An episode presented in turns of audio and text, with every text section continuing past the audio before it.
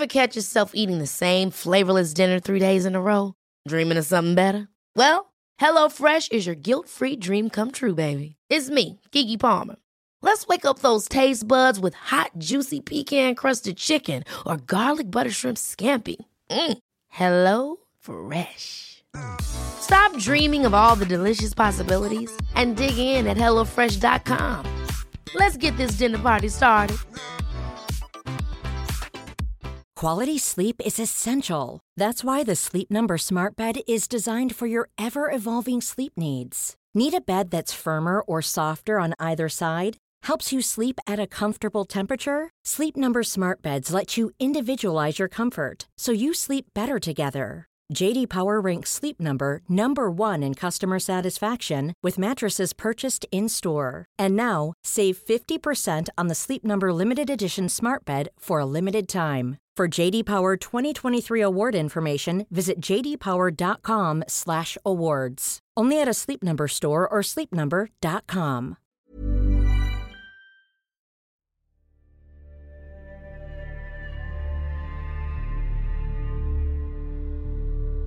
On a dark October night in 1817, Edmund Lenthal Swifte, a poet, lawyer, and master of the Jewel Office, was dining with his family in what had once been the rooms occupied by Henry VIII's ill fated wife, Anne Boleyn, in the Tower of London. The gentlemanly Edmund was in the act of offering a glass of wine and water to his wife when she paused and exclaimed, Good God, what is that? A cylindrical figure, like a glass tube, had appeared, hovering between the ceiling and the table. Its contents, wrote Swifte afterwards, seemed to be a dense fluid, white and pale azure, like the gathering of a summer cloud, and incessantly rolling and mingling within the cylinder. This ghostly object moved slowly up the table before pausing over his wife's shoulder. She screamed out, Oh Christ, it has seized me! At that, the gallant Edmund slammed his chair back against the wall and rushed upstairs to warn his children's nurse. The cylindrical spirit, whatever or whoever it was, passed through the wall and disappeared.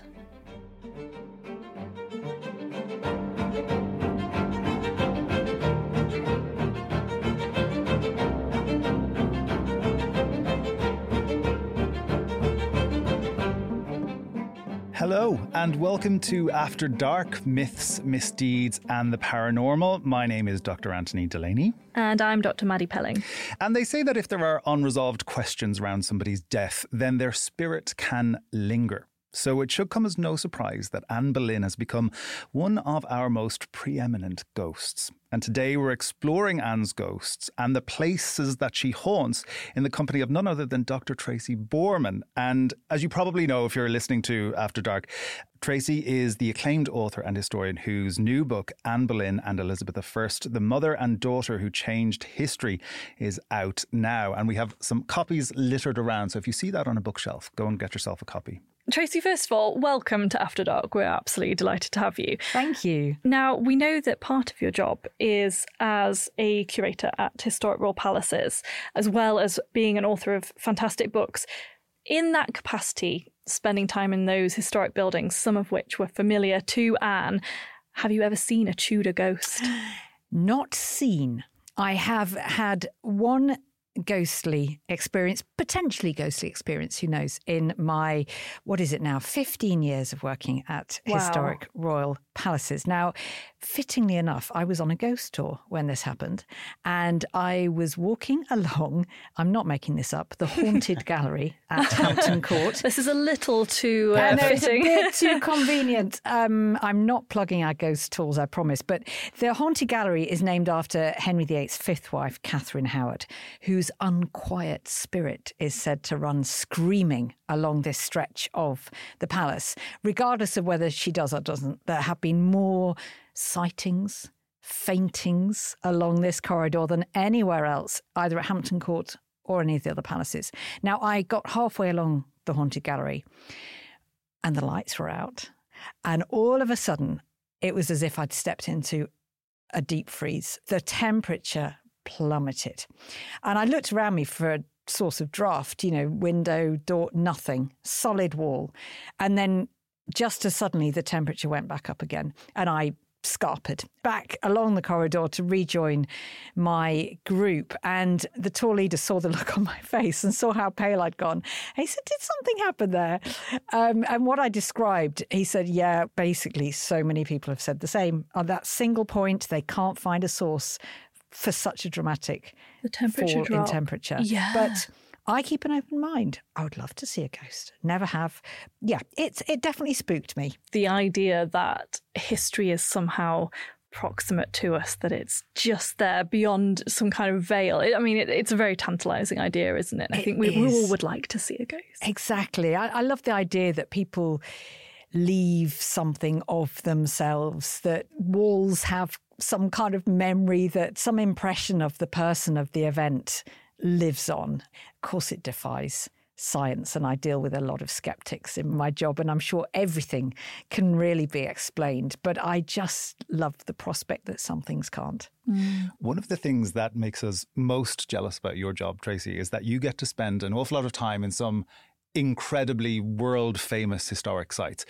So, if you don't mind, let's take listeners back to the 19th of May, 1536. And we're at the Tower of London. What was happening on that day, for listeners who might not know, that would cause potentially this haunting that Maddie recounted at the top of the episode? Yes, and, and what a great story that was. So at nine o'clock in the morning on the 19th of May, 1536, Anne Boleyn, the famous, infamous second wife of Henry VIII, was led from her apartments inside the tower, the short walk to the scaffold that had been built for her execution. She had been condemned for adultery and treason. And she was led there. She mounted the steps of the scaffold. And a great crowd had gathered. It was supposed to be a private execution, but the doors of the tower had been left open, and a great crowd had gathered, about a thousand people, to witness the final moments of Anne Boleyn. And she delivered a speech praising Henry VIII, her husband, who had sent her to her death. And then she knelt and started to pray. And the swordsman whom Henry had thoughtfully sent for from Calais to dispatch his second wife swung the sword once above his head to gain purchase and then decapitated Anne with a single stroke. And her body was bundled into an old arrow chest. They apparently hadn't thought to get a coffin. I think probably nobody expected Henry to go through with this. And she was buried without ceremony three hours later in the chapel of St. Peter ad Vincula, which is the Tower Chapel. And there she lies to this day. It's such a moment of real trauma. Trauma, obviously, for Anne to have to go through that and to meet her end in that way, but trauma for England, for the political situation in that moment, this idea that there were people thinking, you know, there would be maybe a last minute reprieve for Anne and that she would get away. Am I right in thinking that that she certainly hoped for that herself Yes. and she walked onto that scaffold thinking any moment now Henry will change his mind? Yes, I firmly believe nobody thought he would go through with this. That's why there were lots of elements that went wrong. The leaving open the tower doors, the fact they hadn't got a coffin, and you're quite right, Maddie, that that as Anne was walking to the scaffold, she was seen to keep looking over her shoulder as if you know, where's this messenger with my pardon mm. from the king? And I think it's likely that the day before her execution, so we know that Henry had sent Archbishop Cranmer to persuade Anne to agree to an annulment. Why would she? I think Henry offered her her life. So, you know, if you agree to this, I will spare you.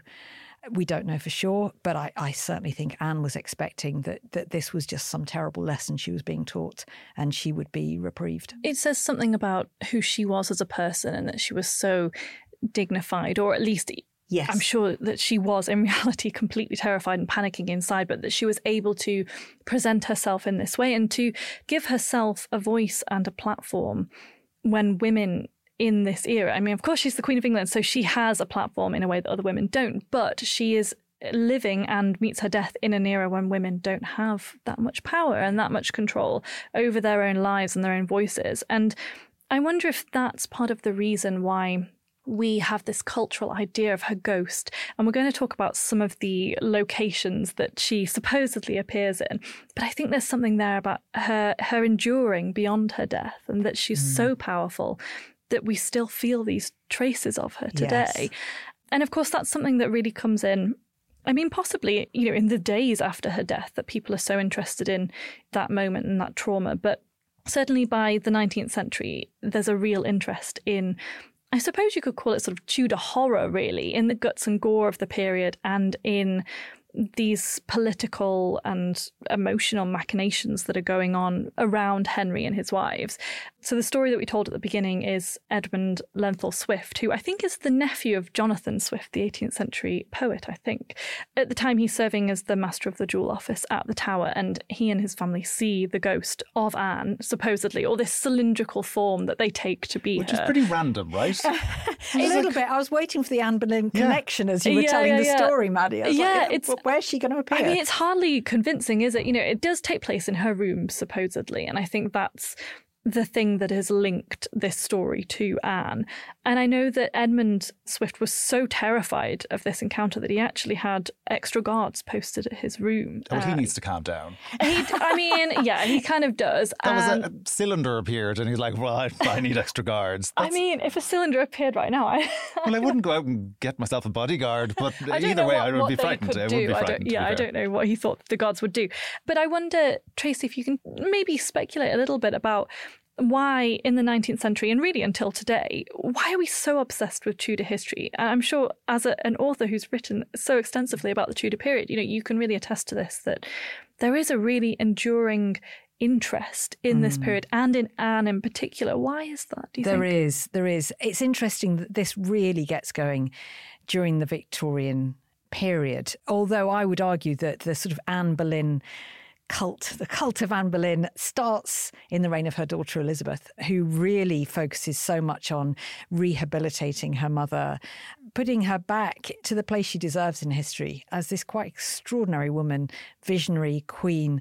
But the Victorians, they really latched onto this and that Anne just caught their imagination.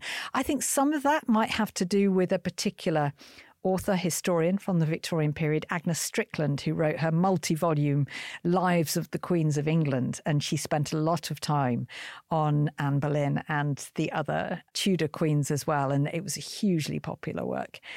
And actually, we see most of the ghost stories associated not just with Anne, but the other six queens. In fact, the other palace ghosts generally we can't trace them much further back than the Victorian period. This is when it mm. really gets going. They they have this love of the dark world beyond what may be seen. Um, but Anne Boleyn, it's interesting that she caught the imagination of the Victorians because I think why we love her today is she's so relatable. She seems so modern. She came from a world dominated by men, uh, where women were literally seen as inferior in every single respect. But Anne does not fit that mold. She has ideas, she's outspoken, she's feisty. And she doesn't conform. And ultimately, that's a big part of why she falls, quite apart from not giving Henry the son.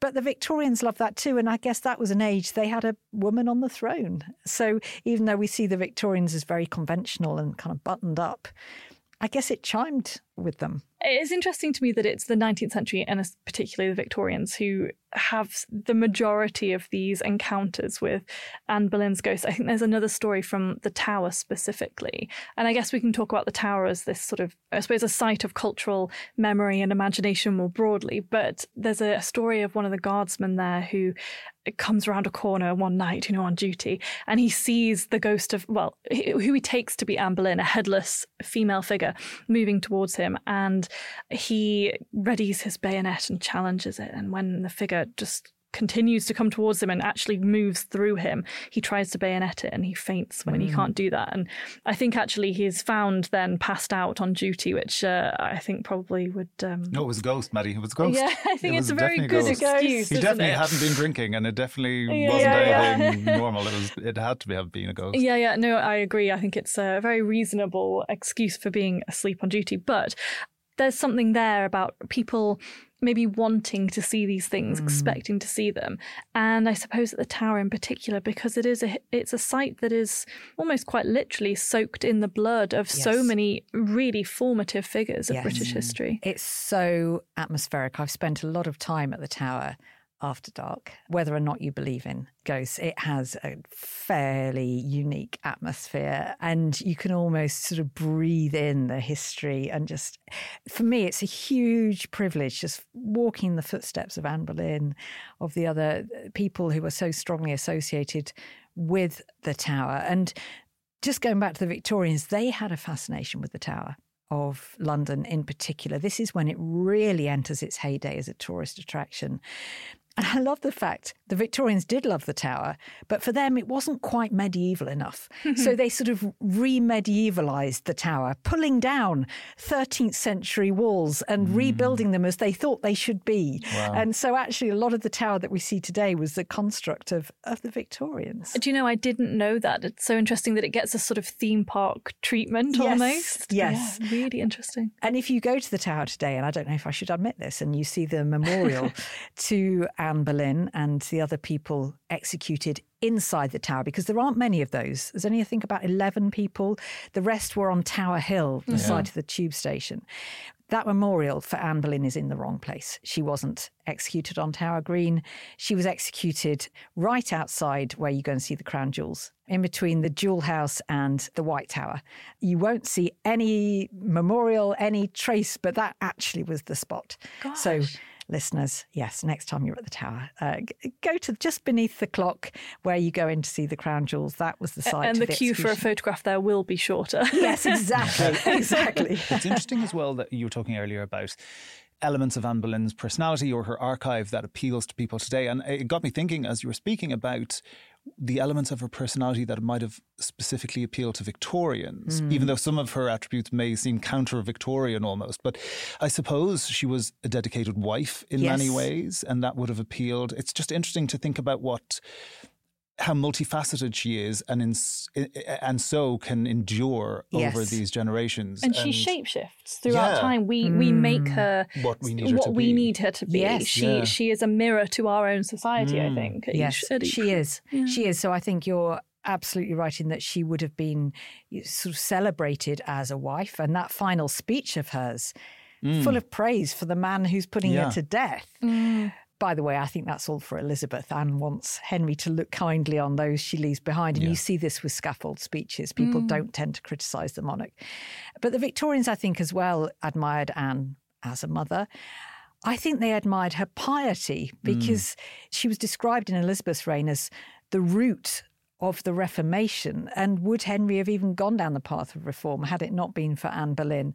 And of course, the Victorian period was a very God fearing period as well. Mm. So we continue to be fascinated by her. I love it because of all his wives, Anne was the one Henry wanted to be forgotten. He had all trace of her removed, her emblems, her initials. He would hate the fact that she has the greatest following today. Love it. Love, Love that. It. Right, who's ready for another ghost story? Yes.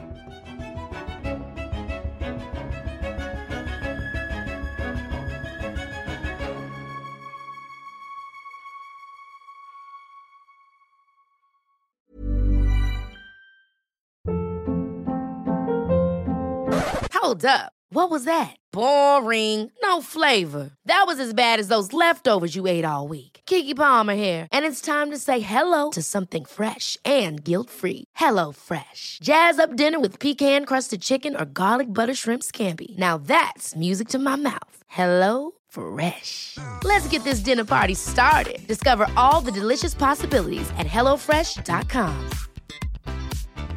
If you thought the only way to get a more defined jawline with natural looking results was through surgery, think again. Juvederm Volux XC is a non surgical injectable gel filler that improves moderate to severe loss of jawline definition and can help you achieve natural looking results with little downtime. Even better, this improved definition lasts up to one year with optimal treatment. No maintenance required. Improve jawline definition for a smooth, sculpted look with Juvederm Volux XC. For important safety information, information and to find a licensed specialist, visit juvederm.com. That's J U V E D E R M.com. Not for people with severe allergic reactions, allergies to lidocaine, or the proteins used in Juvederm. Common side effects include injection site redness, swelling, pain, tenderness, firmness, lumps, bumps, bruising, discoloration, or itching. There's a risk of unintentional injection into a blood vessel, which can cause vision abnormalities, blindness, stroke, temporary scabs, or scarring. Talk to a licensed specialist to find out if it's right for you.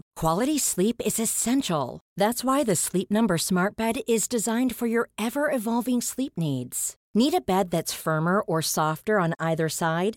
Helps you sleep at a comfortable temperature? Sleep Number Smart Beds let you individualize your comfort so you sleep better together. JD Power ranks Sleep Number number 1 in customer satisfaction with mattresses purchased in-store. And now, save 50% on the Sleep Number limited edition Smart Bed for a limited time. For JD Power 2023 award information, visit jdpower.com/awards. Only at a Sleep Number store or sleepnumber.com.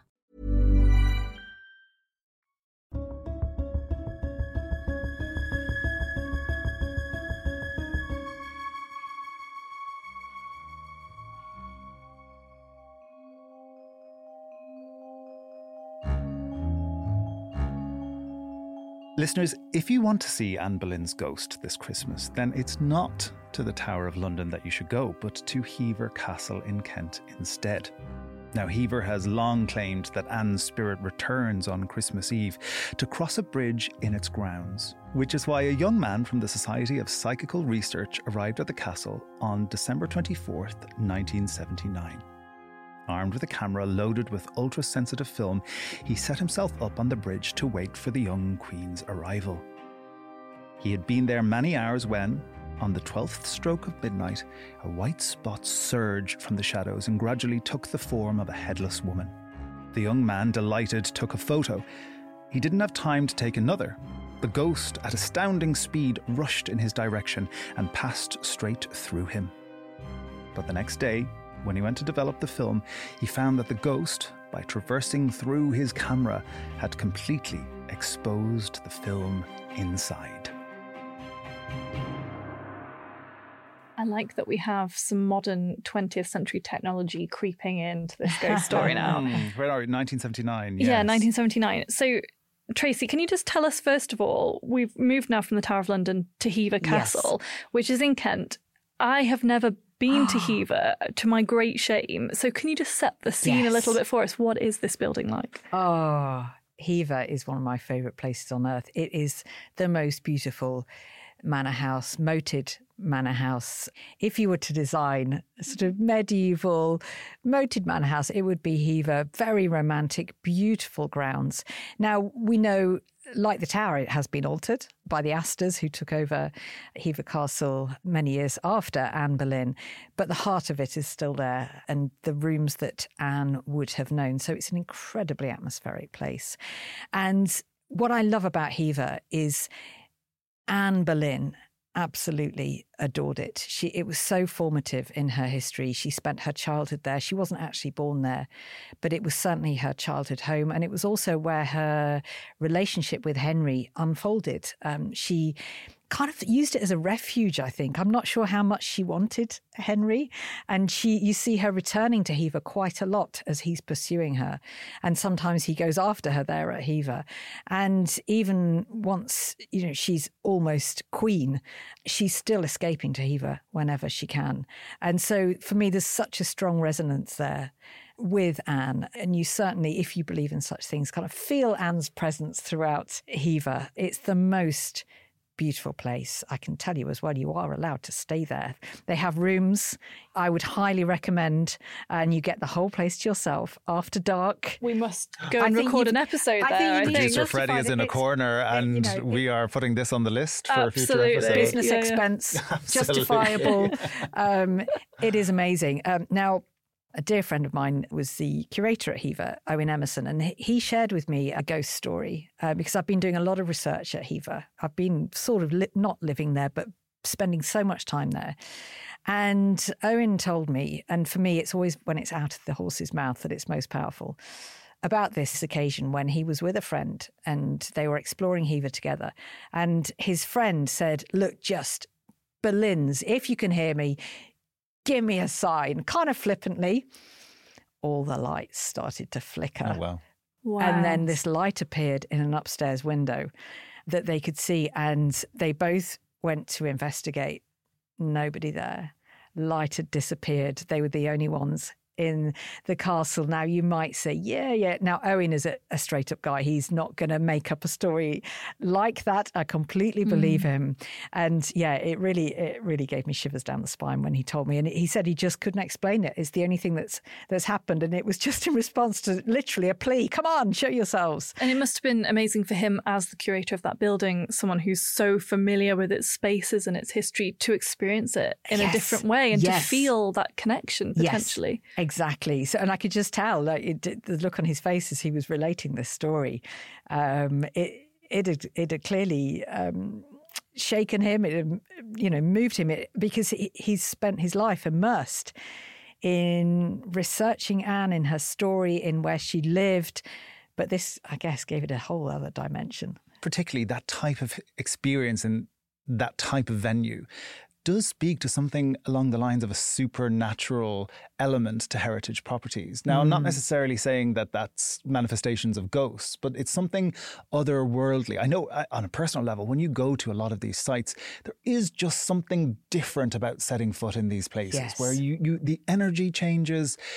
I've said this to Maddie so many times. I'm a big one for touching surfaces, even sometimes when you're not supposed to. Please that, don't do that. and Don't do blame not me. do that. But there's something about the actual contact Yes. that they also made contact with. So, you know, you talked about walking in footsteps of Anne Boleyn earlier, Tracy. It's sometimes just being on that same path, putting your hand on a jamb of a door that they may have rested their hand on. There's something supernatural for me about that, just in the feeling of it and how.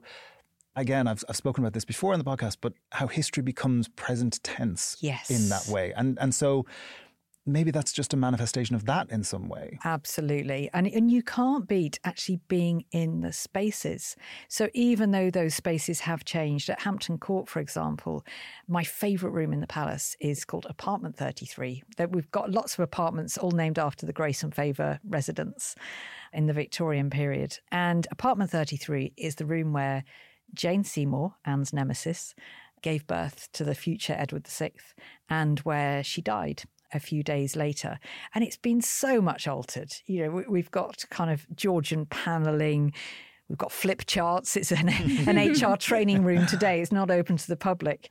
But you still get that sense, and you're standing where history happened, if you like. Mm. And for me, that's irreplaceable as an experience. We, as historians, spend a lot of time in libraries and, and online researching, but there's something about being in the space. Going into that space, you can realize, you know, oh, the view from the window that they could see mm. wasn't exactly what I thought it was, or you know, they could see this landmark in London. You think about Anne in the Tower. What buildings could she see? Could she see her own gallows being constructed? And being in that space gives you some of those answers and it allows you to, I guess, have a closeness to the people in the past. Yes. And whether or not that is supernatural or paranormal, I think there's no substitute for it. On the subject of Anne Boleyn and spaces she would have known, if there's one myth I would like to bust during this podcast, please do. It's where she was kept because until recent times, everybody went to the Queen's house. And I've heard people say it myself on tours. Oh, it's called the Queen's house after Anne Boleyn because this is where she was housed. It's that kind of timber framed building, which is the constable's residence now on Tower Green. It wasn't there. It was in the old royal palace, which now demolished. So on the kind of green next to the White Tower, where the ravens' cages are actually now, but it no longer exists. And actually, the Queen's house was not named after Anne Boleyn. It was named, or still is named after, the reigning sovereign. So it's now the King's house. So it changes with each monarch if it, if there's a change of gender of monarch. So there you go. I'm afraid uh, what was called the Queen's house is now the King's house. Has nothing to do Nothing with to do where with Anne Anne. Boleyn. And therefore, because I read a lot as well, she looked out of her windows to see the five men accused with her being executed. She could not possibly have had any view of Tower Hill, the execution site, from her apartments. Wow. I love busting a myth. we we love that. We, we do love that. Um, okay, so we've had Anne in the Tower. We've had Anne at Hever. And now we're going to go to Blickling Hall in Norfolk.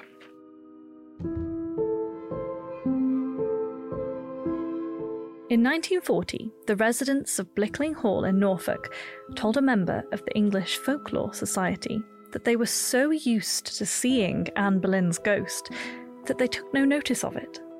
Which is a surprise considering the nature of her manifestation. On the anniversary of her execution, the 19th of May, a coach would pull up, drawn by headless horses, and tear through the grounds surrounding Blickling Hall, with Anne, also headless, inside, dressed all in white and bathed in a red glow, holding her bleeding head on her lap. Some also claim that her brother George, also headless, chases screaming after her. That is so dramatic. I mean, you can't. What, what, she's bathed in red, in a red glow, and she's holding her bleeding head on her lap. That is personally how I will be coming back after I've died. it's a really casual return. But Tracy, I, I actually haven't heard of Blickling Hall. Hmm. So how, how does that fit into Anne Boleyn's story? Well, it's where she was born. Right. Almost certainly. Uh, for a while, Blickling and Hever kind of fought it out between them. No, we're the birthplace, we're the birthplace. But I think even Hever now acknowledged they're the childhood home, but the Boleyns were a Norfolk family, and and Blickling was one of their sort of power bases, if you like. So it's likely that Anne was born at Blickling, and I. So okay, full disclosure, I know this story intimately because people still gather on the nineteenth of May at night to see this apparition. Okay. And I, I went there one year, not necessarily expecting to see it, but I thought, I just want to know what this is all about. And I love Blickling. Shameless plug alert. My very first book was about Henrietta Howard, a mistress of George II, and she was born at Blickling. So I kind of came to Blickling through the Georgians and then discovered the Anne Boleyn collection. As two Georgian historians, we have to say that anything through the Georgians is the best way Well, to I'm, time Exactly. I'm a little bit. I'm a little bit astounded by this. I did not know that you had come to the Tudors through the Georgians. there you go, you see? Do not underestimate the, Ge- Georgians, I- guys. I you need love the Georgians.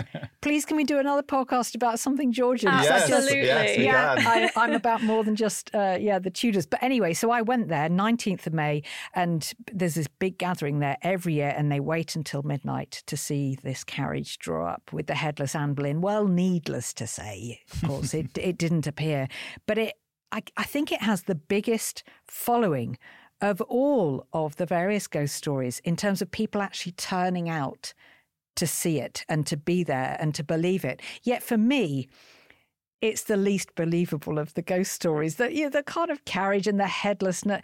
I can more buy into the stories where Anne is as she was, and not just kind of carrying her head around mm-hmm. and Yeah. she, Anne intact and the sort of spirit of Anne. I can I can get behind. Yeah, it reduces her story to that one moment of her being beheaded, doesn't it? I mean, Exactly. I think what's interesting about this is that it's another way of marking history.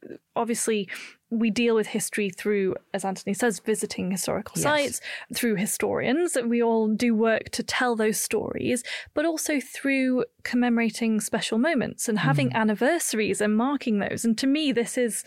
This is historical practice of a sort, that it's Yes. people turning up to mark the 19th of May, the day that she was executed.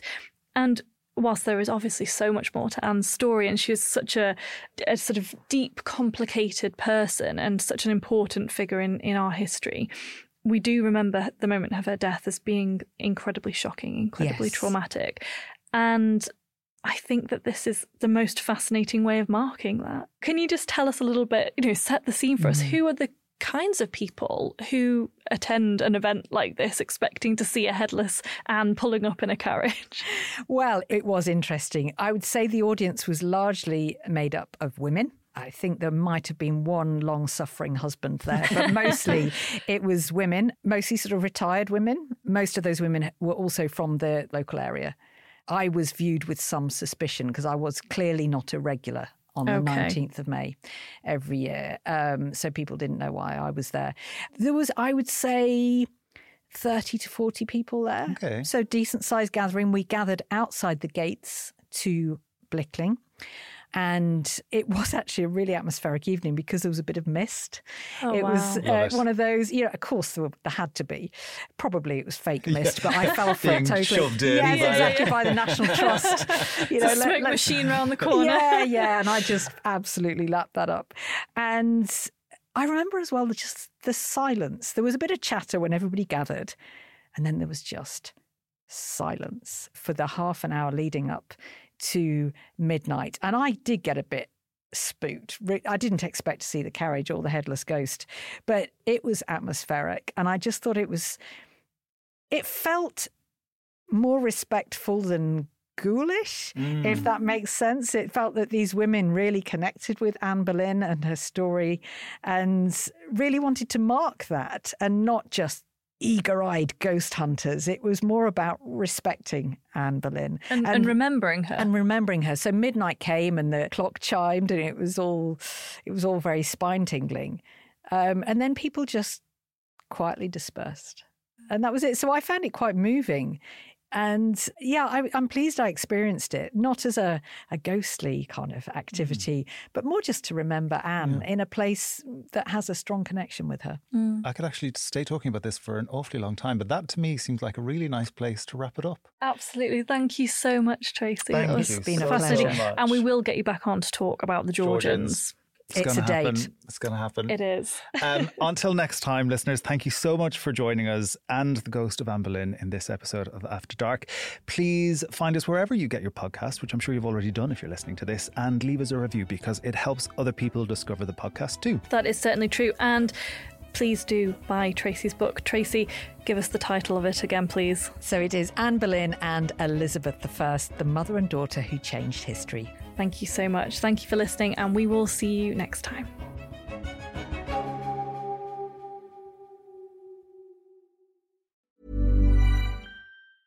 Small details are big surfaces. Tight corners are odd shapes. Flat, rounded, textured, or tall. Whatever your next project, there's a spray paint pattern that's just right. Because Rust new Custom Spray 5 in 1 gives you control with five different spray patterns. So you can tackle nooks, crannies, edges, and curves without worrying about drips, runs, uneven coverage, or anything else. Custom Spray 5 in 1. Only from Rust Ever catch yourself eating the same flavorless dinner three days in a row? Dreaming of something better? Well, HelloFresh is your guilt free dream come true, baby. It's me, Keke Palmer. Let's wake up those taste buds with hot, juicy pecan crusted chicken or garlic butter shrimp scampi. Mm. Hello Fresh.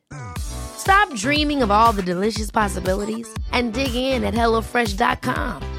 Let's get this dinner party started.